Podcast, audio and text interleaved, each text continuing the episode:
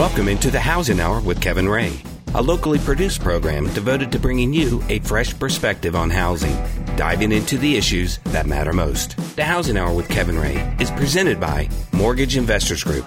And now, Kevin Ray. Welcome into the Housing Hour. This is Kevin Ray. I am your host. Thank you for joining us. We're excited to be here. The show is presented by Mortgage Investors Group. I am here with Mark Griffith, my executive producer and co-host, and uh, we're thankful to be here. It's glad glad you guys stopped in. So uh, we want to tell you guys how to plug in with us. Number one, you can go to thehousinghour.com um, and find all of our shows, our past shows. Uh, please feel free to share those with uh, friends and family alike. Uh, and also, we're on Facebook, facebook.com slash the housing hour. You can go there and also locate information, interact with us. We'd love to hear from you um, as well as Twitter as well. So it's at the Housing Hour.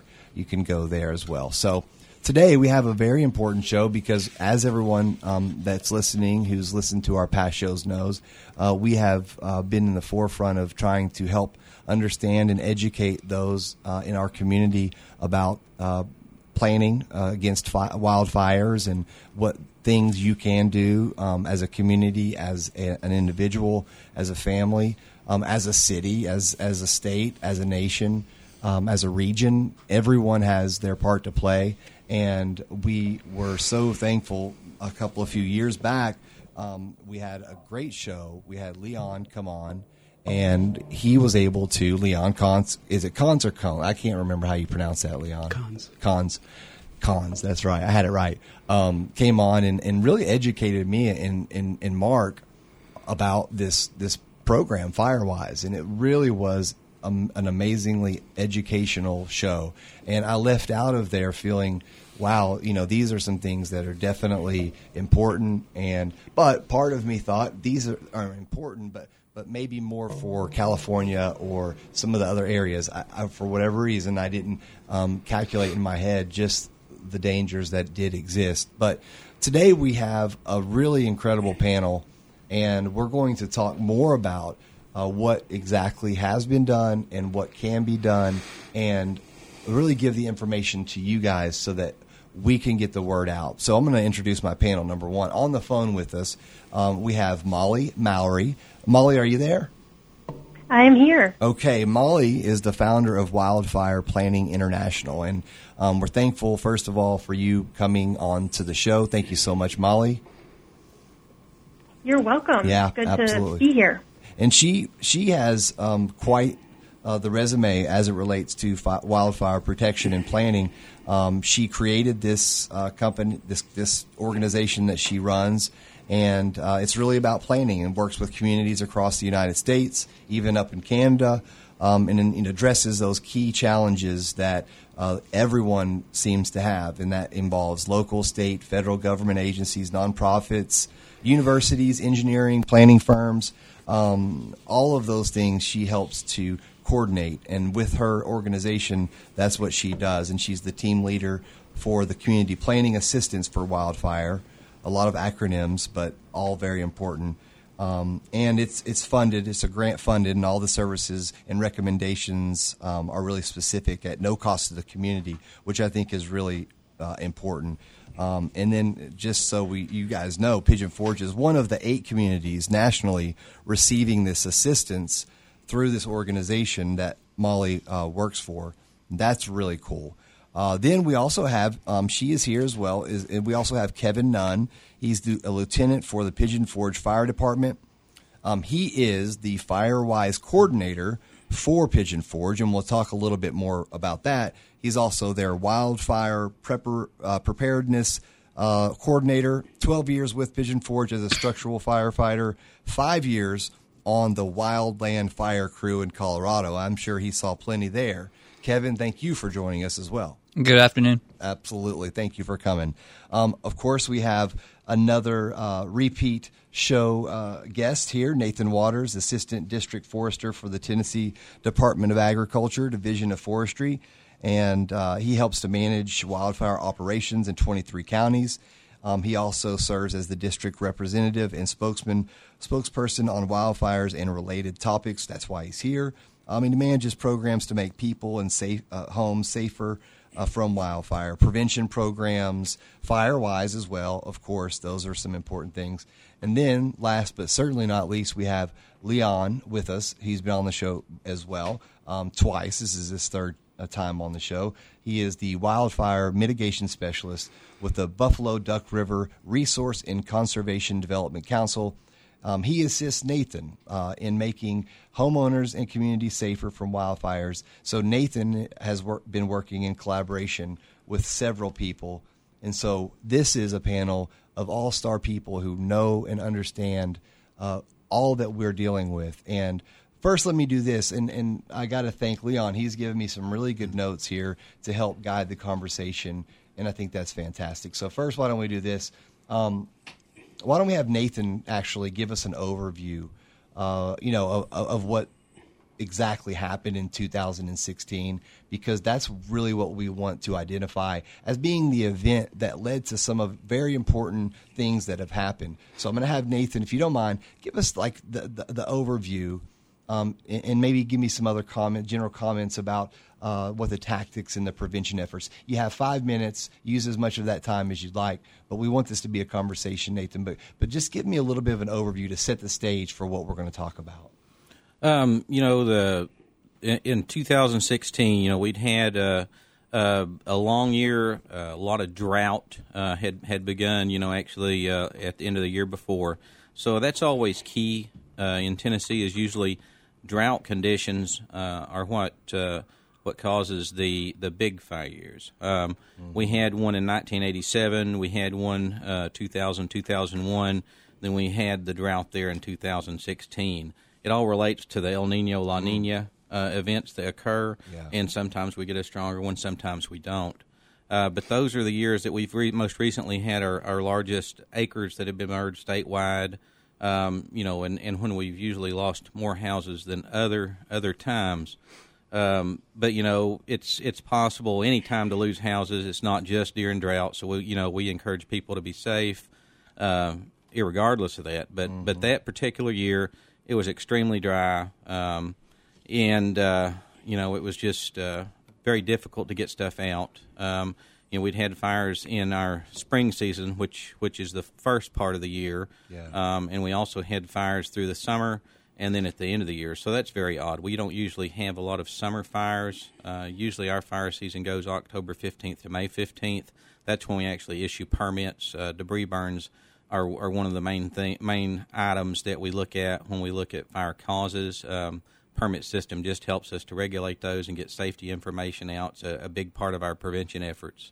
Yeah. Um, you know, and the the vegetation, the drought had been so long for 2000- 16 and actually, you know, 2000, uh, 1987, both, you know, a lot of the green plants were burning. Uh, mm-hmm. Uh, you know, if they have the leaves on, they don't usually do that here. Mm-hmm. Um, most of our hardwood trees and such, you know, we had kudzu and things that were uh, uh, around structures and stuff, and it still had green leaves on it. But the fuel moisture was just so low in the vegetation uh, that was easily ignitable uh, and put out a lot of embers. Mm. Uh, you know, embers are the main thing that we're trying to trying the, to watch as wind far as fire spread. Obviously, it helped. Uh, I guess fuel that as well. Yeah, we had a lot of extreme uh, wind events, you know, mm-hmm. and some we were aware of, and some we weren't. So um, we try to work with National Weather Service as much as we can, but you know.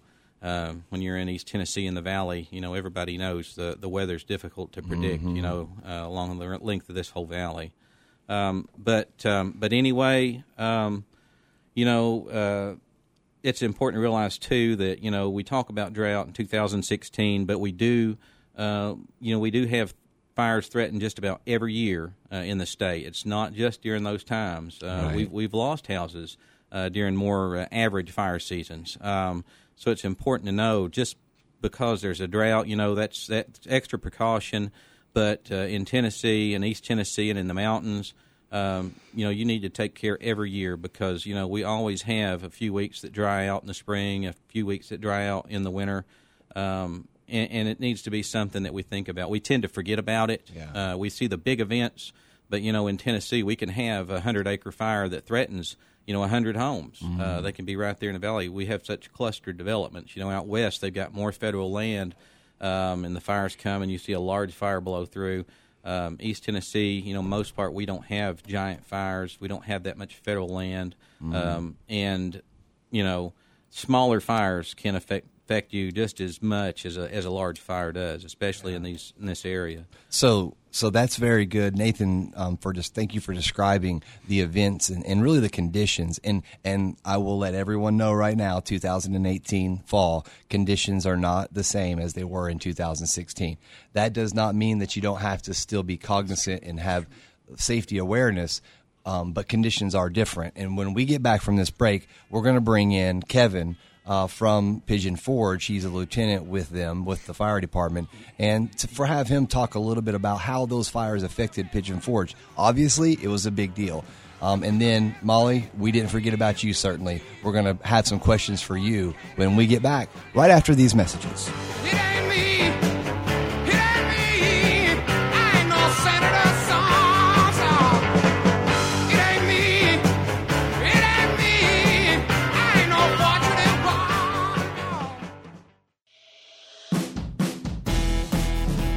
Housing Hour with Kevin Ray continues, helping you understand what's really going on out there and what to do about it. Again, Kevin Ray. Welcome back into the Housing Hour. Again, it's Kevin Ray. Thank you for joining us. Uh, we have a great panel of guests today on the show, and we're talking about wildfire prevention. Uh, we have Molly Mowery, and we have Kevin Nunn, Nathan Waters, and Leon. Uh, why do I cannot remember to, how to say your name? Cons. You can say it through the mic. We, we, they can't hear you when you whisper over there. So, um, but we're we're really, you know, I, I hate to say this, but I get excited about these types of shows, and the reason being is because I think that they're very informative and I share them with friends and family because I want people to know, you know, even if your community isn't FireWise accredited, or even if your your community maybe this isn't like the top of the priority, there's still things that you can do just in, individually to make sure that your home has the protection. Um, and the resources are out there. That is absolutely 100% true. Now, Kevin, I do want to turn to you. Um, you were there 2016. Um, yeah, I think there was 14 lives lost, if I'm not mistaken, and a lot of people injured. And I'm sure it was very, very difficult for you and your colleagues. And I can't even imagine what you guys went through. But do you mind just kind of giving us a recap and give us a little bit of an idea of how the fires affected Pigeon Forge? Um, one of the biggest things that I think the uh, people need to realize, as Nathan uh, alluded to, is that that uh, season 2016 started really early. It started in the spring, and and I moved here in 2007, 2006, and um, and I really had a, a misconception about what could burn here, and um, because coming from Colorado, a very dry climate, and here was very wet. And uh, in 2016, like Nathan said, everything was burning. Um, and it started off early in January and February, and and I used to think that I'd never see a, uh, uh, air tanker drop here in uh, in Tennessee and East Tennessee, and that year in the spring we we dropped uh, several times on the side of Bluff Mountain, and uh, it was very very uh, surprising to a lot of people, um, including a lot of the firefighters.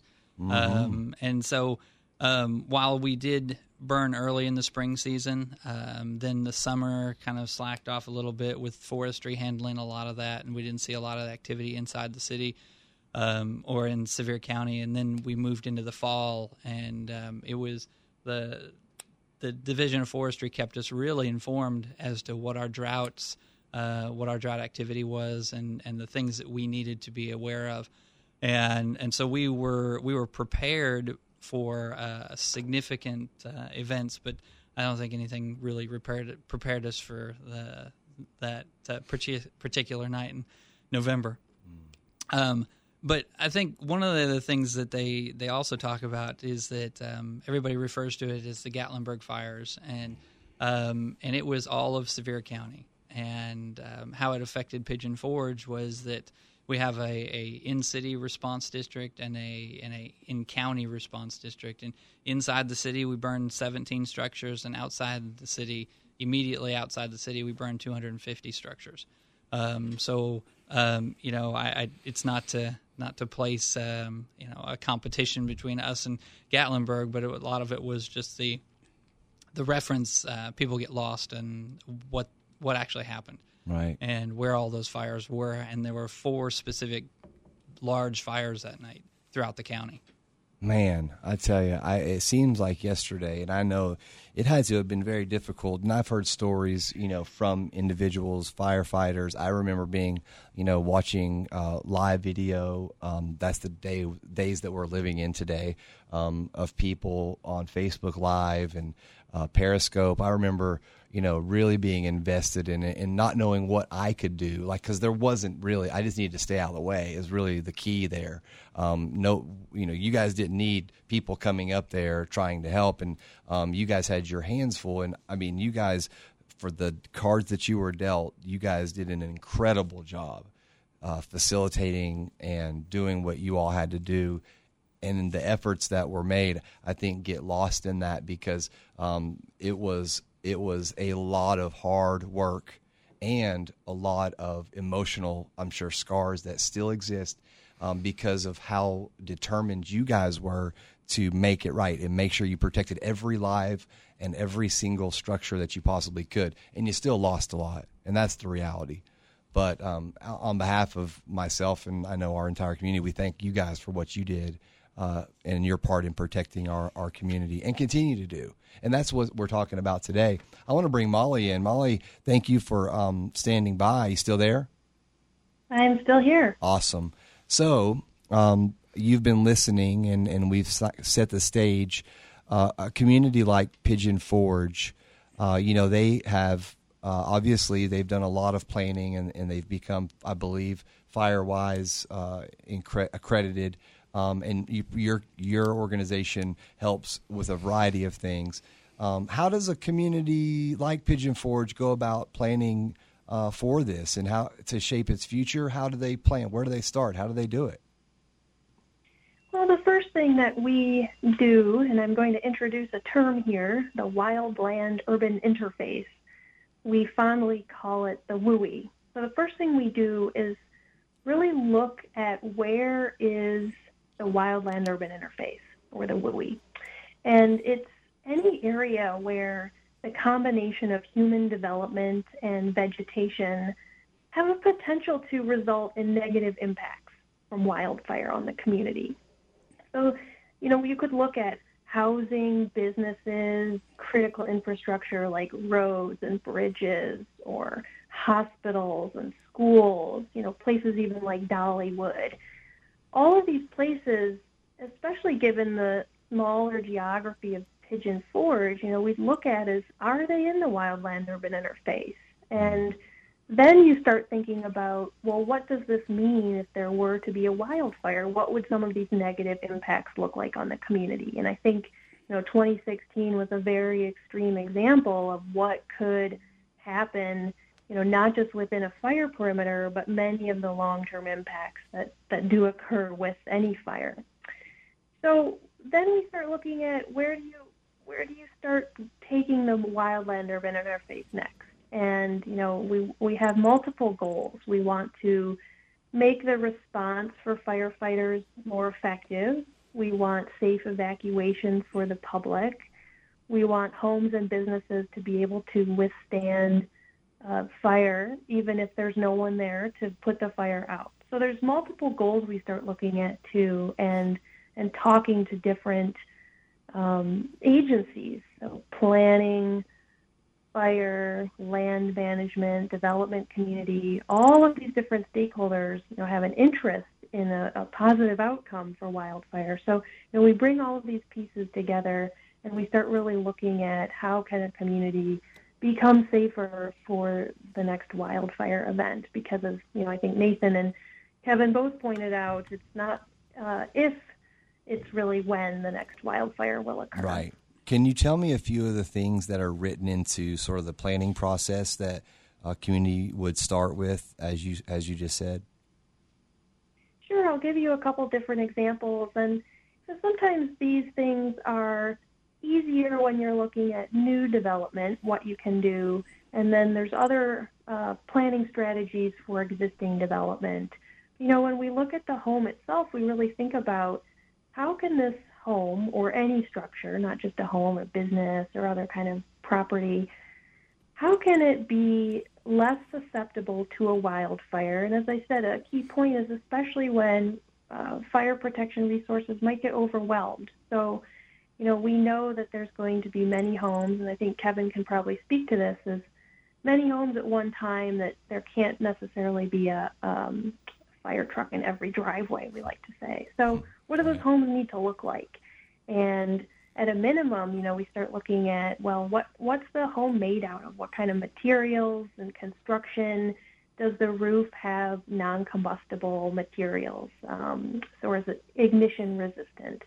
You know, where can embers land near the home? And I think anyone that saw the footage of the 2016 fires or any of the fires occurring in, in California right now, you know, you see these ember storms and you think about, wow, where are all of these embers going to go and land? And so on the building side, we like to protect the building more through what, you know, specific kind of vents or um, cleaning the gutters from any leaf litter and debris.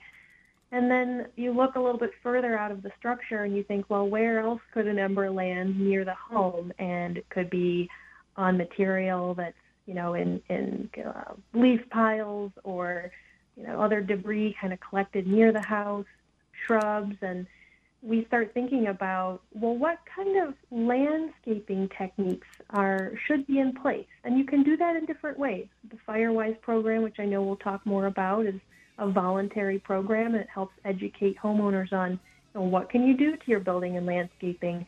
We can also write these uh, measures into codes, uh, Right. landscaping or development codes. Why don't we, we- actually so pause right, Molly? Pause well. right there. Molly, pause right there because we're coming up on a break. But I want you to. Um, we'll pick right back up right there because there's obviously some people that might be resistant to some things as it relates to the type of home that they want to build. But I think that we can bring everybody to the table and and come up with a, a, a very easy compromise. So let's talk a little bit more about that. We're going to bring the other guests back in as well and discuss some other items. Hang with us right here on the Housing Hour. The Housing Hour with Kevin Ray continues, helping you understand what's really going on out there and what to do about it. Again, Kevin Ray.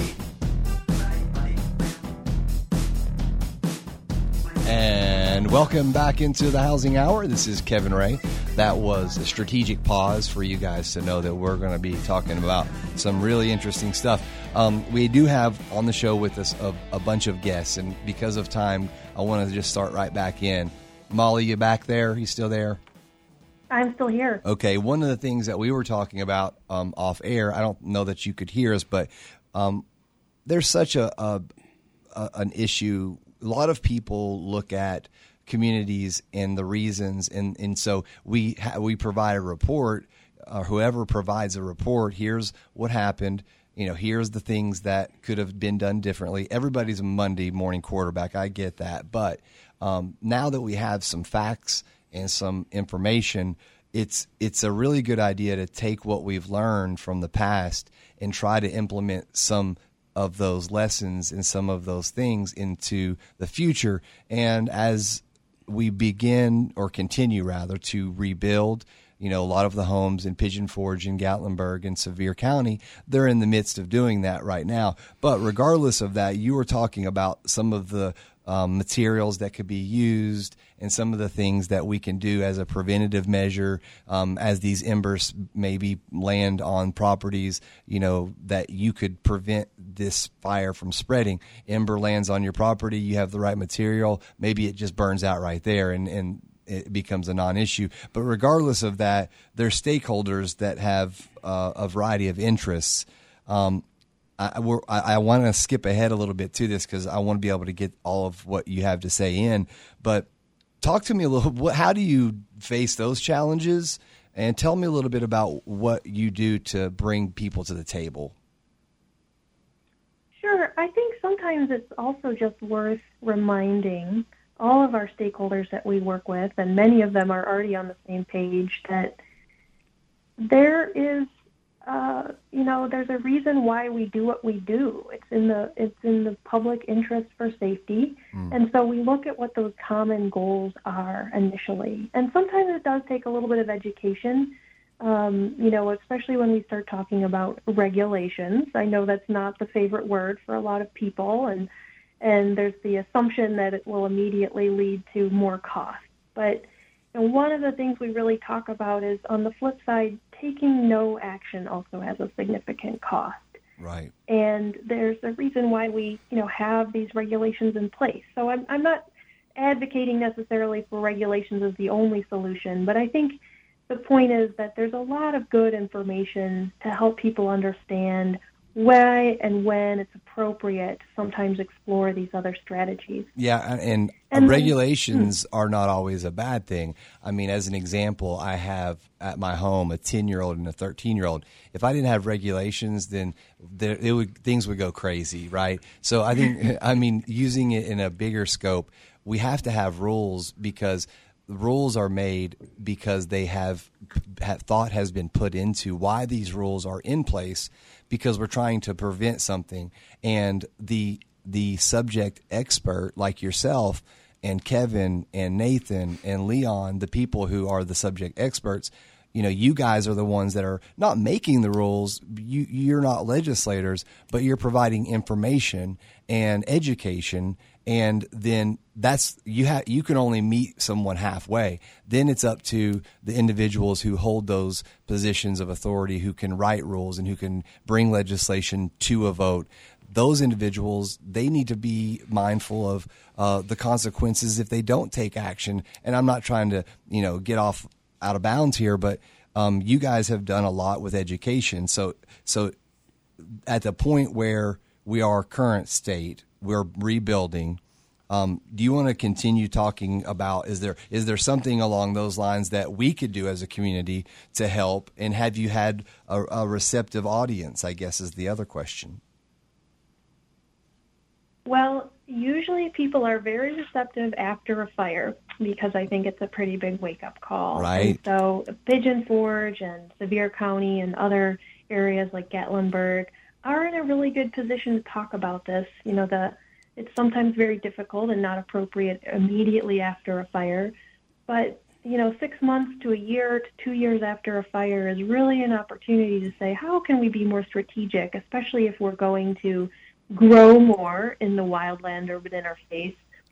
What, how can we avoid putting more structures at risk to wildfire in the future? Mm-hmm. You say it So- so nicely because it's you're very diplomatic about it, and I appreciate that. We need more people like you to be at the table, but also at the same time, I, on the other side, um, if I were, you know, a resident of Pigeon Forge or a resident of Sevier County, um, I would be, you know, over there you know, trying very hard to talk to my ci- city councilmen and women, um, and I guess even my senators, state and also uh, federal, to make sure that you know. And uh, so, let me ask you this question. I don't want to get too far off track because I want to get Kevin in here talk a little bit about the the the benefits um, that are happening, some of the great things that they are doing and have done.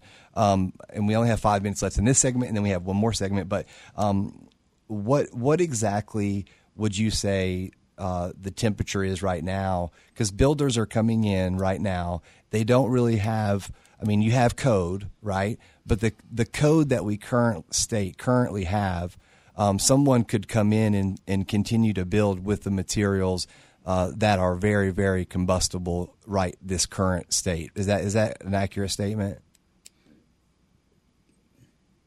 That is an accurate statement. Okay, so uh, my to question about that would but be- we, I think we don't have a, a local building official on the phone or on the phone or in, uh, on the hour, but Right.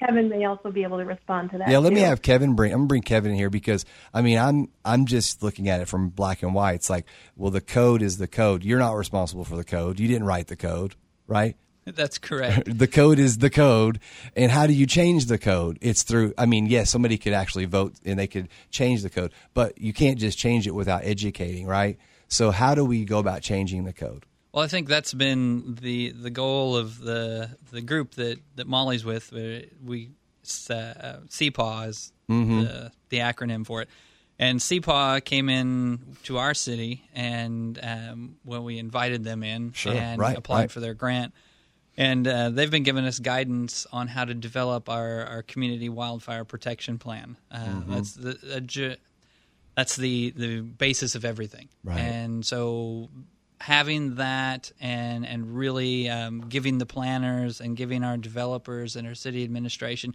some guidance um, has is really going to come out of that plan, and we are still developing it. And Mm-hmm. and CPAW has really been uh, helping us. They came out for a site assessment. And, um, and I can't speak for Molly, but uh, she seemed really surprised at uh, how the structures were um, uh, kind of intermixed in our wildland urban interface. And uh, um, and so their group really got a good view of our area, and they were really able to um, kind of give us some good direction, um, whether that be in the codes or whether that be in the uh, uh, response planning or whether that be in our Firewise development. Um, she's been, you know, they've been extremely uh, receptive and, and helpful uh, throughout this entire year. That's awesome. And part of that, um, Kevin, is them training you how to assess individual owner homeowners. Is that something? Because you go out and do an assessment in the community. Correct. That's and that's part of our program as well. Is that we now with with uh, CPAW assistance and with FEMA guidance and grant monies and the Tennessee Division of Forestry grant funding. Um, they've all been um, helping us to develop an assessment program so that we can go out as a fire department and we can respond to people and, and give them some guidance about their structural ignition potentials. Well, with what Molly, um, Molly, you want to jump in there and respond to that?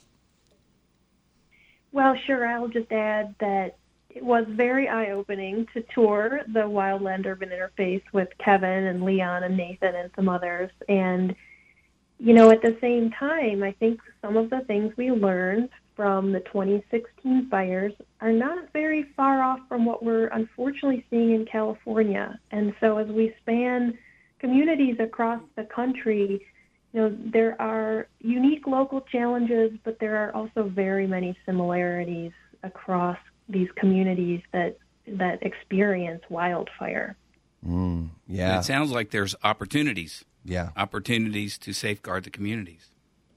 yeah. And, and Molly, I'm sure you have your big three or your big five, or you know, in in Pigeon Forge, you guys are, and, and, and I know that um, Kevin is in in the whole community of Pigeon Forge. And everyone in the state of Tennessee, frankly, considering it's the most uh, Pigeon Forge and, and the Smoky Mountains are the most visited national park in the whole country.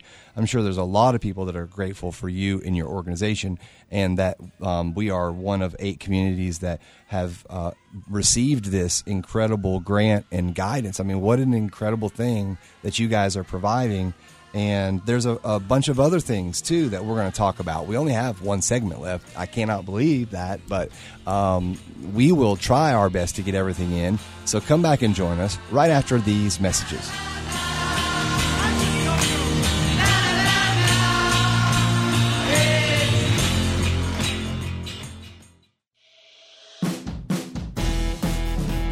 Housing Hour with Kevin Ray continues, helping you understand what's really going on out there and what to do about it. Again, Kevin Ray.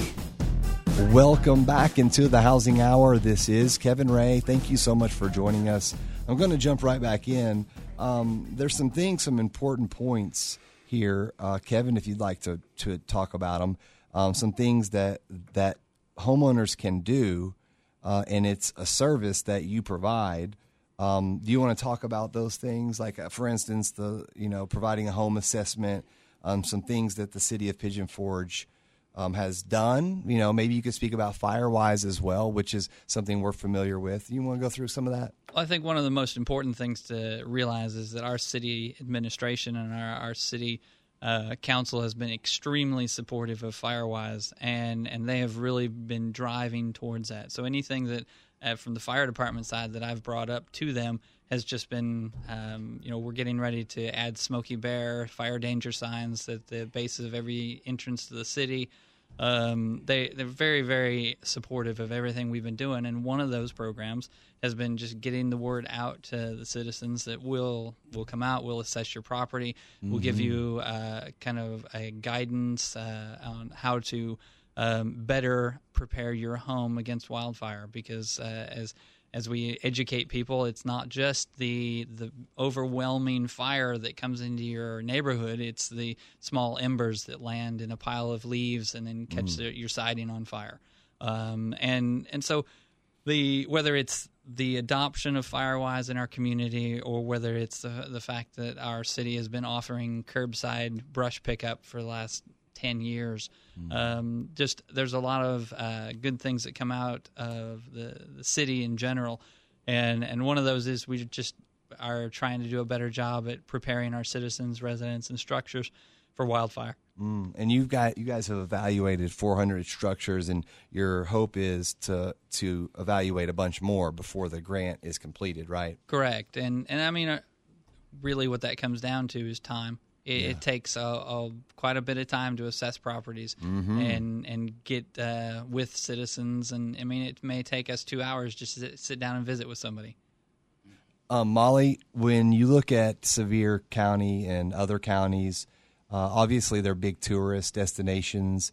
Um, and, and there's towns I know, I'm sure that you're in collaboration with as well. Um, are there are there other towns in other parts of the country that have adopt, adopted some of these uh, planning measures um, that we could maybe learn from?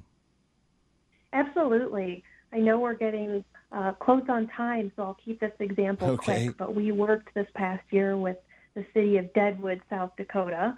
And anyone who's been to Deadwood knows that they have a really wonderful uh, historic preservation component to their town. They get a lot of tourists in the summer, so high fire season time for them.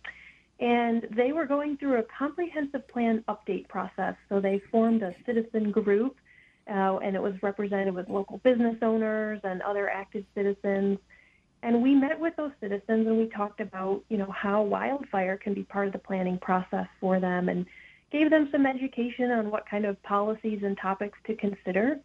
And, you know, at the end it really became their document though and, and their their final outcome was they decided what priorities they wanted to put in place for policies, and, and that lays the groundwork for many things for plans and programs and other activities and potentially regulations in the future. So it was um, really great to engage citizens at such a local level and see them transform that into, you know, taking some action and planning for the future in their community. That's awesome. And I know coming up on March 21st and 22nd, you guys will be having a conference in Pigeon Forge that's going to be devoted to um, helping to uh, bring those people to the table. I think the community can be involved in that coming up. Or Well, not? we're really excited about it, but I'm going to turn it over to Kevin or Leon to talk about the conference in more detail. okay, Kev- Kevin, you've been um, signaled. Um, realistically, we've just gotten um, uh, we've partnered with TDF or Tennessee Division Forestry and FEMA, and we're bringing CPAW back to our our uh, our town. And uh, the, the conference is all about planning for wildfire. Um, whether it's planning, we're encouraging firefighters to attend. We're encouraging commissioners, planners. Um, it, it's a. I think it'll be an extremely uh, well received event for. I mean, not just not just Pigeon Forge and Sevier County, but East Tennessee in general. That is awesome. That's really incredible. That's my birthday too, so it even makes it Oh, that- better. that's- Go ahead. What, Mark? Well, I was going to ask, uh, just in general, because Yeah. we're talking about protection of the communities from fires. Mm-hmm. Um, but uh, sometimes you hear in the in in and around town when they talk about these things that you know control burns. You know, fi- burning is is good. When I mean, there's so there's a pushback on this, and I'll throw it over to Nathan. When is uh, burning not so good, and when is burning in the forest good? yeah, he has a lot of. Mark has a lot of kudzu at his house. Yeah, um, you know, it, it's one of those things. Um, it, it it depends on where you're burning at and what you're burning. We do a lot of prescribed burning. Mostly, our prescribed burning is either for vegetation management or for wildlife management. It's usually large tracts. Um, you know, they've looked into a lot about doing uh, controlled burning around residences in different places. Uh, we've had one community that's even used goats to get rid of their kudzu, and that's an excellent option. I think City of? Knoxville does that. so, um, you know, prescribed burning is a good thing. Um, you know, that's planned out. That's when we're going in there. We're doing some ecologi- ec- uh, ecological benefits. You know, we're taking care of nature. Um, we're trying to keep things uh, uh, as they were. There's been fire in the past there, or whether we're managing for a certain animal. But um, you know, wildfire don't don't connect those because prescribed burning and wildfire are two separate things. Uh, Prescribed burning is controlled. Uh, you've got trained firefighters on hand. You know, wildfire on the other hand is exactly what it says. Uh, The name says wild. It's wildfire. It's not controlled. Yeah, oh, that's such a good um, question, Mark. And I mean, there are times, and, and I think that one of the things that um, we need to encourage people to do is to reach out to your fire department and Division of Forestry to learn more about the resources that are available. I know that they're there. There are there are resources. We're going to have those on thehousinghour.com. Um, there's some voluntary actions that you can do at your property. Uh, and those are things that Molly, I know, preaches, and I'm wanting to say it for her due to the time that we have. But, um, you know, also back to you, I want to talk to Nathan one last moment here as we sort of wrap up the show. Uh, we have just about three minutes left in, in here. And, you know, those wildfires that we experienced obviously were unprecedented. Even though the 87 drought and the other ones we had, we didn't have the extreme winds and the drought. Maybe there it was sort of a recipe for disaster. So that's some of that you can you can't avoid. But um, we've talked about a lot of things that obviously could cost money. You know, you do have to pivot and do things differently. That's something that we have to make a adult decision about. If materials are more expensive, maybe they are, maybe they aren't. If if doing the mediation and doing some of the things that are recommended, maybe those things are costly as well. But why should people really think, hey, these are good investments? Don't look at them as expenses. These are investments. Talk to me a little bit about that. Um, you know, it's just basic stuff. Uh, you know, whether it's putting a nice new metal roof on your on your home or, or a new roof on your home. Uh, a lot of the vegetation stuff. You know, if you go with some of the uh, uh, options as far as staying away from mulch and, and, other things, you know, um, it it can be a little more expensive up front to use stone, to to use uh, pea gravel. You know, within a certain distance of the house, uh, to use different construction materials. But if you look at, uh, at at the benefit, I mean, those are usually going to last a lot longer. They're easy to maintain. Uh, I know we had had uh, uh, one builder that was actually using some concrete, not just siding, but actually it looked like concrete uh, logs. Um, so you know they wanted that log look. You know, log homes aren't bad. Uh, usually, when a wildfire passes through, it doesn't linger. It takes quite a while, uh, quite a bit of burning uh, to ignite like a log. So, I mean, you know, there's a lot of options You out could, there. yeah, the just- just concrete logs. I love it. You can paint them; they look like logs. Mm-hmm. Totally. Um, and also, the fact is, it was a billion dollars in damage, I think, or close to it. Let's let's use some other material, folks, even if it costs a little bit more. The reason it's easy. You have a billion dollars of damage, 14 lives lost, and lots of people injured, and many millions in, of dollars of property that were lost. Um, Hey, Kevin. so that's a very good reason. Can I ask Molly uh, real Yeah. quick? Hey, Molly, can you tell us, are you working with any other community in Tennessee, East Tennessee area?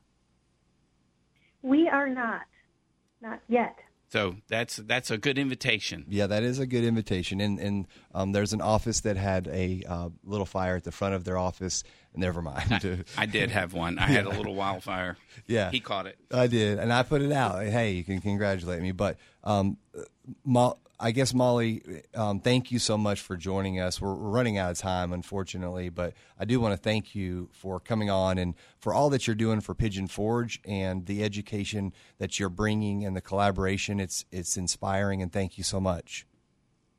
You're so welcome. Thanks for the opportunity to talk about it today. Absolutely. And I do also want to thank Kevin for coming in. I know you've got a job out there to do, and Kevin Nunn, Lieutenant for Pigeon Forge Fire Department. Appreciate you coming in as well. This is your first time on the radio, you said. You That's did- right. You did a great job. I also want to thank Nathan Waters.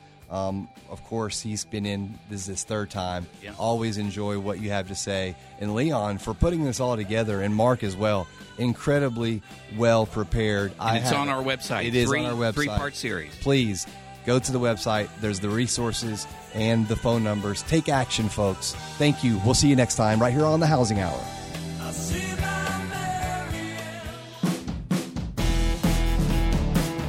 That's the Housing Hour with Kevin Ray for today. Join Kevin and his guests each week at this time to keep up with the why and why not you need to know, so come here to find out. Also, check us out at thehousinghour.com. This show is presented by Mortgage Investors Group.